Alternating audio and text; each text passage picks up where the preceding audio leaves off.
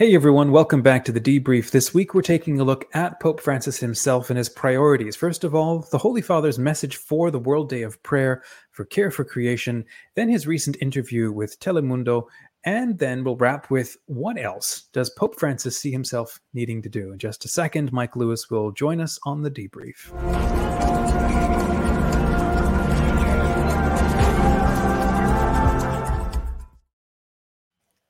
Hey, friends, welcome to the debrief. It's the weekly show where we're talking about news, questions, and controversies facing the Catholic Church. I'm Dominic de Souza, the founder of Smart Catholics. And I'm Mike Lewis, the co founder and editor in chief of WherePeterIs.com. So, busy week for the Holy Father, Mike. He's got a theme for the season of creation, and it's Let Justice and Peace Flow. And uh, we have a message for the World Day of Prayer for the Care of Creation, which takes place on September 1st. Can you let's just start with what is the season of creation? Yeah, so the season of creation started uh, several years ago during this papacy following Laudato Si. Um, it begins on September 1st and it carries on through the Feast of St. Francis, which is October 4th. Um, he's had a, you know, this is one of those events where Pope Francis, uh, you know, people are invited to the Vatican um, Pope Francis gives a special message. Um, mm-hmm. It's a time for the church to focus on on care for creation. Um, and so, I, in the past, you know, I, I, I used to work for the for Catholic Climate Covenant, and we, um, you know, it was a big deal for us. It's a big deal for the global church in you know in Latin America, in Africa, in Europe. There's a lot of focus on it. Um, but anyway, so this year, um, the theme is let justice and peace flow.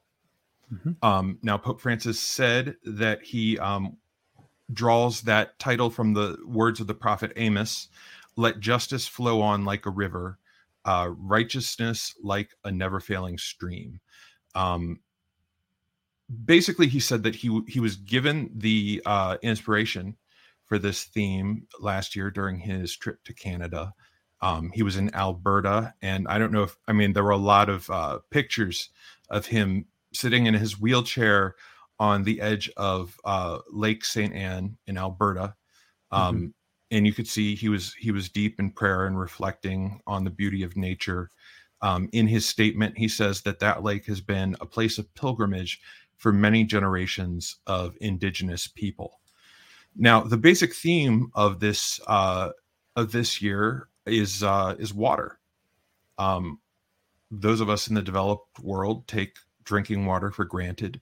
Um, now I know that in Ohio, for example, there was a chemical spill, and people, uh, you know, in that in that part of the world, I believe Steubenville and you know north northeast Ohio are, um, you know, the water isn't drinkable. Well, oh wow, that's the case for millions and millions of people in different parts of the world in africa in latin america in asia. Um, they don't have you know usable drinking water. Their rivers are polluted. Um, places are exploited. Uh, you know uh, natural resources a factory might dump into rivers. Um, and so i just wanted to pull one quote um, and highlight for those who are who are watching this um, what he said is uh, what Pope Francis said was consumerist greed fueled by selfish hearts is disrupting the planet's water cycle. The unrestrained burning of fossil fuels and the destruction of forests are pushing temperatures higher and leading to massive droughts. Alarming water shortages increasingly affect both small rural communities and large metropolises. Moreover, predatory industries are depleting and polluting our freshwater sources um, this is a life issue. Um, there are people all over the world. I think I read in in Ethiopia something like sixty percent of people don't have access to clean, wow. drinkable water on a regular basis. So, mm-hmm. um, you know, the water that people bathe in, you know, modern plumbing is most of the world doesn't have that, and so. Um, but it's incredible the way that we will exploit other countries to um, you know the developed world sort of this ideological or industrial colonization uh, to take their natural re- resources and and leave people with nothing. Um, mm-hmm. Also, as part of the climate crisis, you know the more we burn fossil fuels the more carbon gets emitted into the air um, the higher temperatures rise and people in the you know near the equator have to are forced to migrate to areas where they you know where they can farm where they can earn a living and this leads to conflict mm-hmm. um, i know that it, there's been some uh, cattle migration in nigeria for example and that's led to a lot of um, basically the the muslim cattle ranchers are in the north and then in the mm-hmm. south you have the christian uh, farmers and so mm-hmm. because of the the water shortages the the cattle ranchers are coming down south mm-hmm. and entering the territory where they you know previously had stayed out of and and that's factored into a lot of this this violence um, on top wow. of religious violence it's the, these property rights it's people bringing cattle into farmland it's you know this is this is a big issue and and i don't think that that we understand uh, the extent to which uh, harm to the environment is causing people. So it's it seems like we don't hear uh, much about Laudato Si or care for the earth in the U.S. Church. Uh, you mentioned like the first world, we don't have to deal with a lot of the trials that so many other um, other people do. Why do you think that is? Why are why are we not championing this discussion and, and leading and helping to make that impact or that difference? Well, I think part of it is obviously what what we've already discussed is that we we aren't facing these challenges as um you know as readily or as you know as much as people in the global south and people near the equator are experiencing them.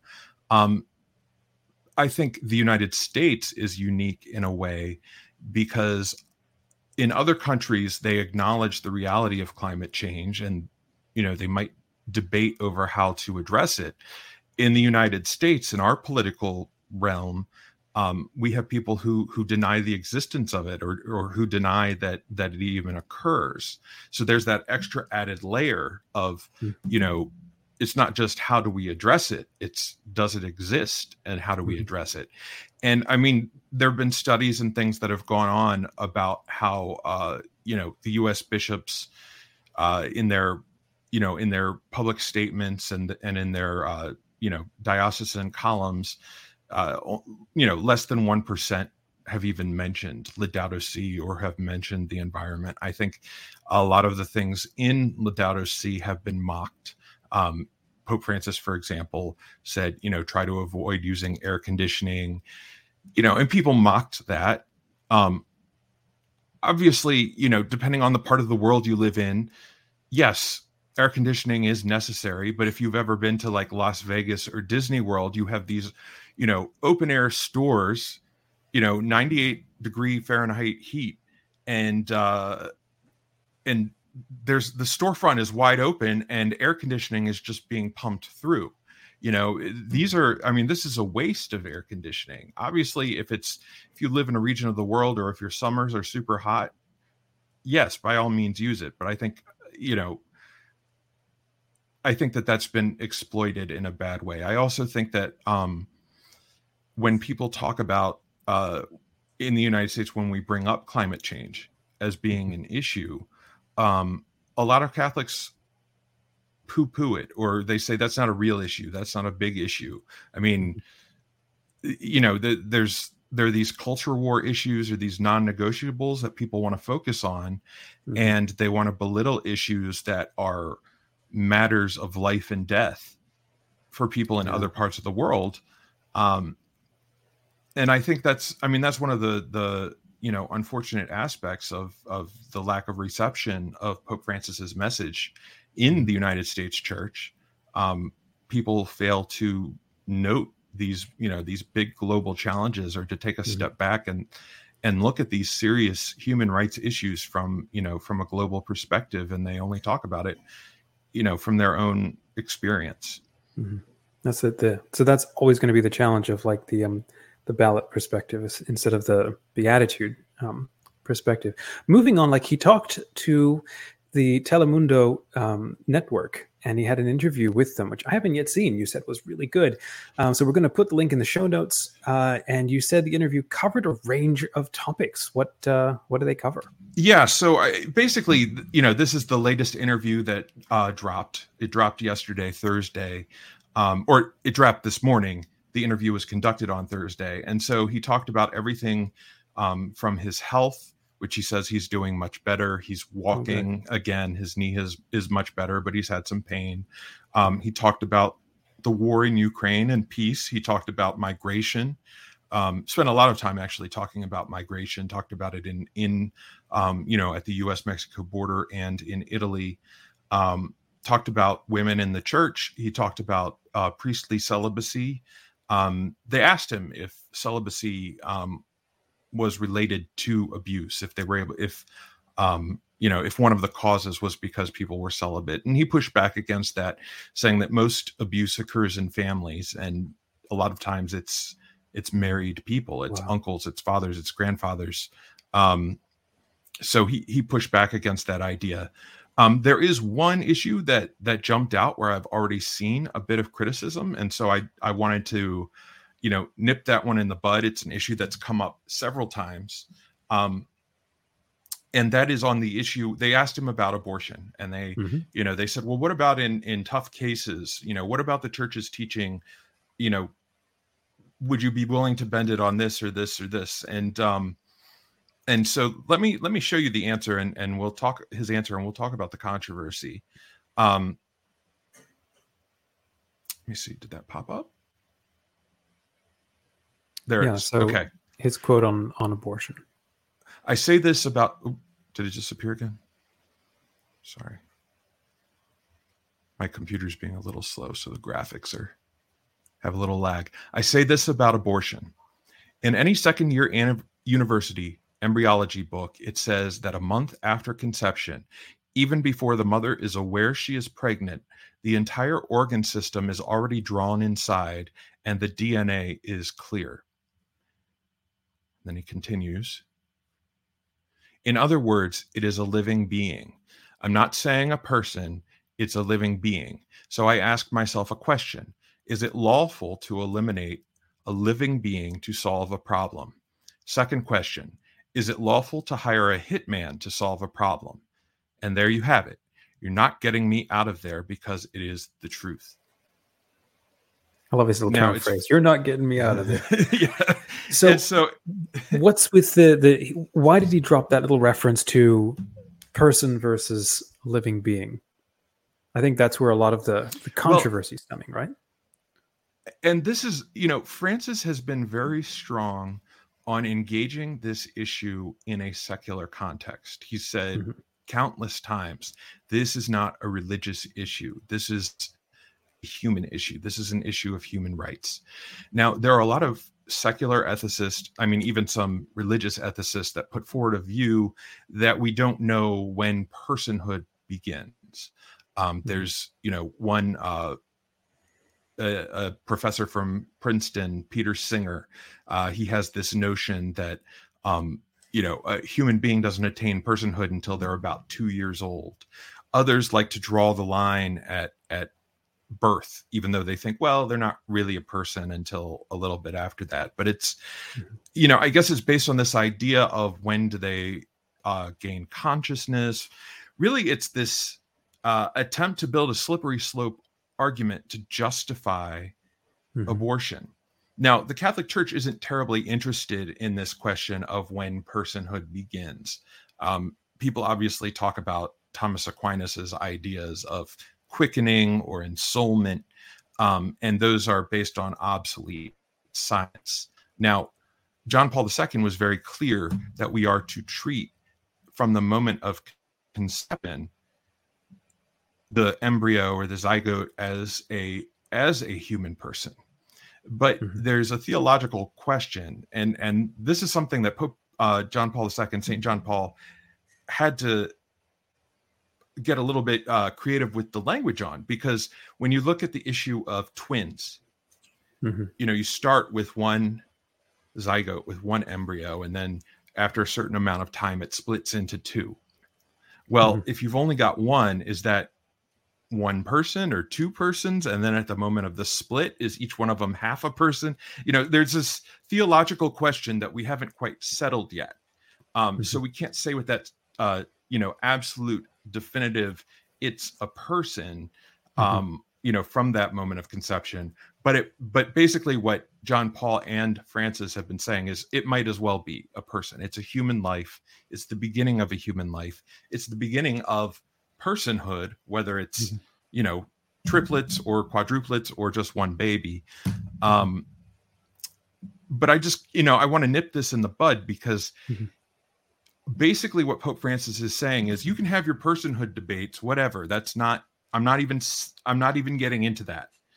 It is a living being. It is a human life, and so that's what he's emphasizing. And it's because he's not speaking. He's not trying to reaffirm us mm-hmm. in our beliefs about abortion. We're Catholics. We believe what the church teaches about human life and the sanctity of human life and human dignity. He's trying to dialogue with the secular world, with, you know, the scientific community about look, this is a human life. The DNA is intact. We're already looking at a developing human being. Within, you know, a few weeks, we have fingers, toes, eyes, and everything else. Um, so that's, I mean, I, and I wrote about this because uh, he gave a similar answer when America magazine did an interview with him last year. Um, Gloria Purvis asked a question about human life, and he, and he brought it up then as well. So we're gonna add that article to the show notes just to explain it probably a little bit more articulately than I did just now. But um, you know, I've already seen chatter on Twitter about how he's denying the personhood of of the um, you know of of the unborn and he's promoting abortion and that's not it at all mm-hmm. he made it clear look you're not bending mm-hmm. i'm not bending on this issue this is yeah. you know this is human life and and we can't take it and he of course used the hitman analogy again again yeah i was impressed For, to hear how how clear and insistent he was on this in the the Hulu documentary, the Disney's one called oh, yeah. Amen. He, the, the, kids were in the well, kids were in the room and he's talking to them and he brought up this same point and I thought, wow, that's I mean, very, very direct, you know, on this issue. And you know, it's funny because um I've looked at I've looked at Pope Francis's now it was totally unscientific, but I did a search for the words um unborn, abortion, um and um, I'm trying to think of the other terms, but um, the basically I tried to see like how often has Pope Francis said this, and I did it, you know, about seven years into his papacy, and I compared to the number of instances that Benedict said it, and Francis I think mentioned abortion and the un significantly more than uh than benedict had and it's i mean wow. it's interesting because it's like i mean they you know they each have their own area of emphasis but it's it the media coverage mm-hmm. is um it, it's interesting how how you know benedict could throw in a line like threats against the family into the you know into his into his speech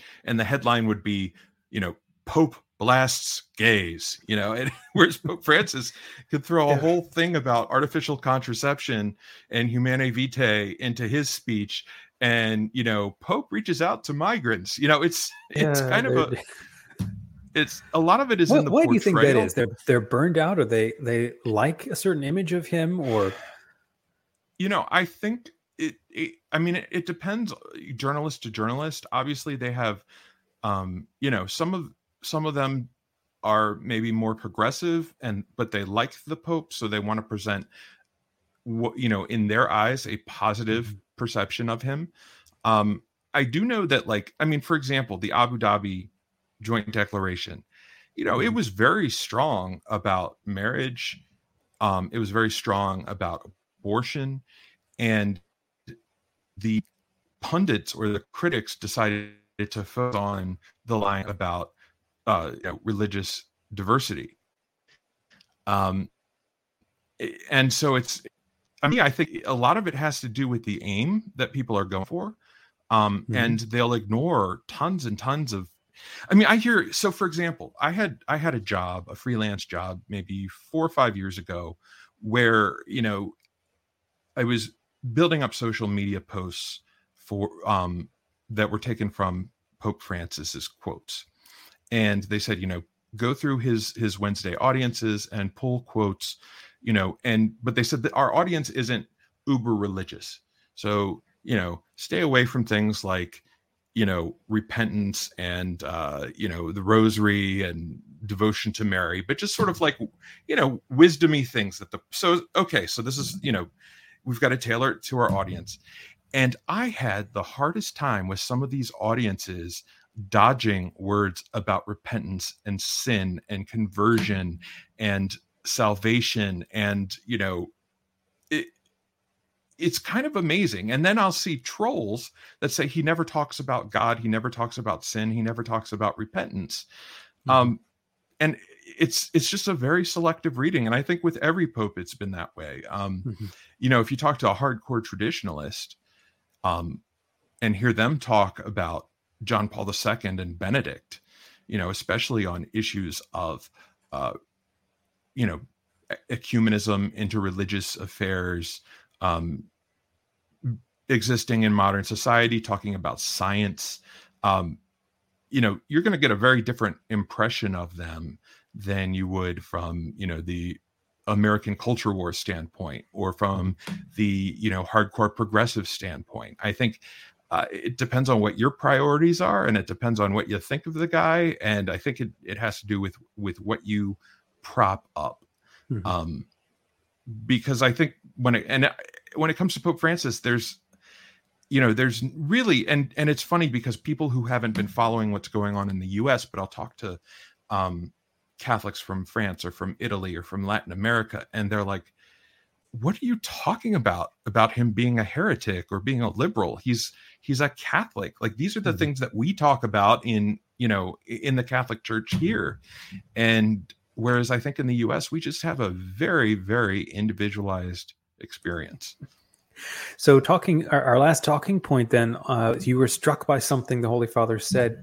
There was a question put to him. So, yeah. what does he have Let's left put it to up. do? Or there Let's, you go. Here, we'll those who are watching. Up. So, okay. take that away. What do you think is going to happen there? And what do you feel you still have to do? And the Pope answered everything. It's funny. The more you do, the more you realize that you still that well, this is a copy and paste. You still have so much left to do. It's like insatiable, this thing. Granted, this is a translation. Um, it kind of struck me as funny because obviously he is 86 years old. He started having health problems. Um, a lot of his major accomplishments um, you know the synod on synodality will end next year. There's a jubilee year in the year 2025 he's reorganized the governance of the diocese of rome the vatican city state uh, overhauled the curia. But i also look back at early in this papacy because i've been following him from day one. And it's amazing that the things that people are talking about or the things that are resonating with people um, were resonating with people back then. Um, there's been a big evolution you know uh, i mean he was planting seeds i think. I think evangelii gaudium his first exhortation gave a, a blueprint for the type of papacy that he wanted. But it wasn't until around 2016 2017 that he really started talking about synodality and then it was 2018 when he um when he put forward the um well, when the International Theological Commission put forward a document on synodality, which really developed his thought, and obviously now we're in a synod on synodality. Um, 2018 was also the year uh, of that trip to to Chile, which was probably his least successful, at least in the short term, uh, trip that he took that he's taken during his papacy. Um, and then the McCarrick crisis and uh, Vigano's intervention took place. So uh, 2018 was was a, a, turning point year when it came to addressing the abuse crisis. Um, he's revamped the um, commission, uh, the Pontifical Pontifical Commission on the Protection of Minors. They're doing a lot more work in developing infrastructure for safeguarding in the third world. Um, he's put forward a, uh, you know, he split the CDF into two sections, or the DDF now into two sections, um, where one of them is disciplinary, where they deal with priests who have uh, committed sexual abuse against minors or or any kind of sexual abuse. Um, mm-hmm. So yeah, I think it's it's interesting that a lot of these things have evolved late in the papacy. A lot of them have have definitely come in the second half. Um, but yeah, he just I mean, I don't know if this has been your impression, but it's like these things just sort of pop up as priorities and and he's got all these gears going mm-hmm. um as this papacy continues. I definitely I mean just from a casual observing, mostly from y'all's reporting, he came out swinging, uh, landed a couple of the of key big projects, and then kind of went underground for I don't know, maybe a year or two where things weren't too massive.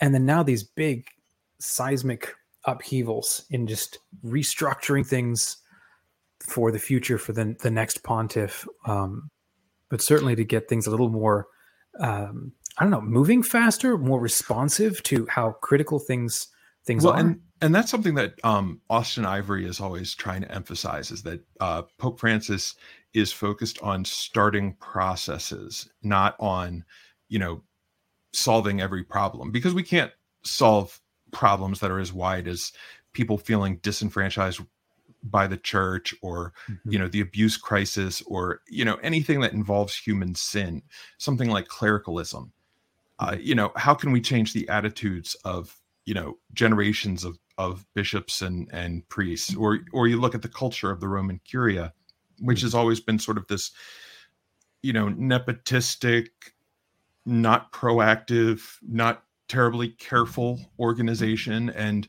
you know it's it's the matter of changing a culture. But what he seems to be doing especially with synodality um is is sort of getting getting the gears in motion and it's funny because i think a lot of people talk about the synod on synodality as if it's going to be vatican 3 or it's going to change church teaching or something like that and no this is a synod about synodality. It's the idea, I think, is just to get us used to this this concept of participating as as the mm-hmm. people of God in the work of the church, to feel to understand as um, you know, as Lumen Gentium put forth, that we we're actually stakeholders. Mm-hmm. We actually, by our baptism, we are priest, prophet, and king. And we, yeah. I mean, in our own way, we have authority and we have a voice in the church. And that's been ignored for a long time I was going to say, this feels like from my limited kind of viewpoint, this whole thing on synodality seems like the first time the the structure has stepped in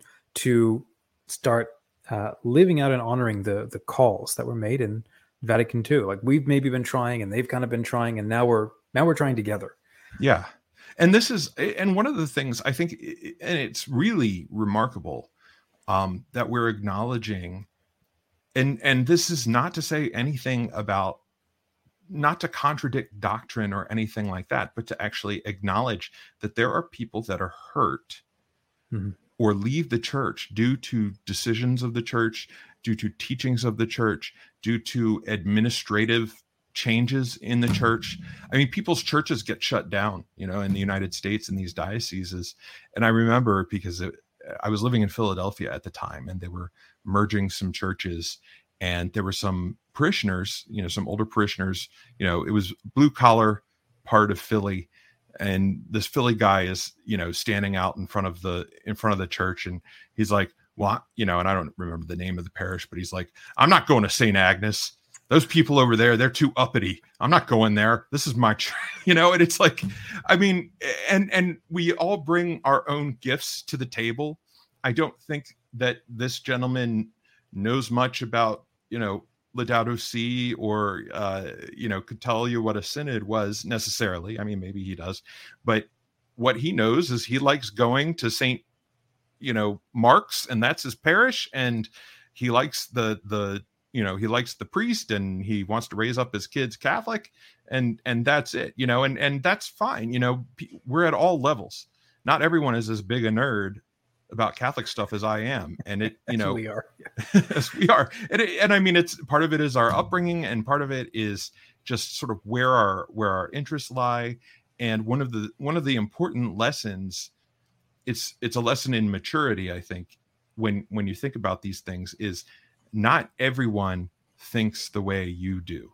Hmm. And I'm not talking in terms of agree and disagree. I'm saying they don't think the way you do like if you're most if if you're a liturgy nerd and you insist and and all you do is think about the liturgy and this prayer in the liturgy and that prayer in the liturgy and why did they translate this that way and you know why don't they do this or why did they change that like okay those are those are your interests but it's a big church and i'm going to mm-hmm. tell you that 99.5% of catholics don't think about those things right right um well that's, uh, I think, a good segue to our talking point for next week. It just landed. Can you hint at what we plan to talk about next? Uh, yeah, next so just you know, when we we have a slot in the show notes about what what to talk about next week, and I I noticed that the uh, Vatican Press Office um, is going to be having a press conference on Monday. Uh, mm-hmm. about a new document on engagement with social media. So I think uh, we'll definitely have an eye on that. Um, also, I just want to wish everyone a happy Memorial Day weekend if you're in the United States. Um, and uh, it's Pentecost this weekend, so um, you know, happy Pentecost, the end of the the end of the Easter season. So I don't know if you have plans, Dominic, but hamburgers. okay, good. Hot dogs. Good. That's keep it simple. Mike, um, thanks for the debrief. Again, it's always just good to I don't know, take 30 minutes and just pick your brain about what's going on um, with the church. Friends, we have links to uh, articles or links to these topics uh, in the description. Um, and this conversation is brought to you from smartcatholics.com, the free online community for millennials, creators, and learners. Join the private Where Peter Is group that we've put together where you can ask questions, share insights, and suggest topics for next time. We work hard to keep it free of the trolls. Uh, so it's actually a nice place to visit and chat about uh, all of these these things. Yes, and visit wherepeteris.com to read articles, commentaries, and spiritual reflections by and for faithful Catholics who support the mission and vision of Pope Francis. And I just wanted to mention there's an article that went up yesterday as we're preparing for Pentecost um, by uh, Deacon Tracy Jameson about uh, it's a Carmelite theological oh, cool. reflection on Pentecost that's gotten a lot of good feedback. Um, so I encourage everyone to think about that and and to read that one.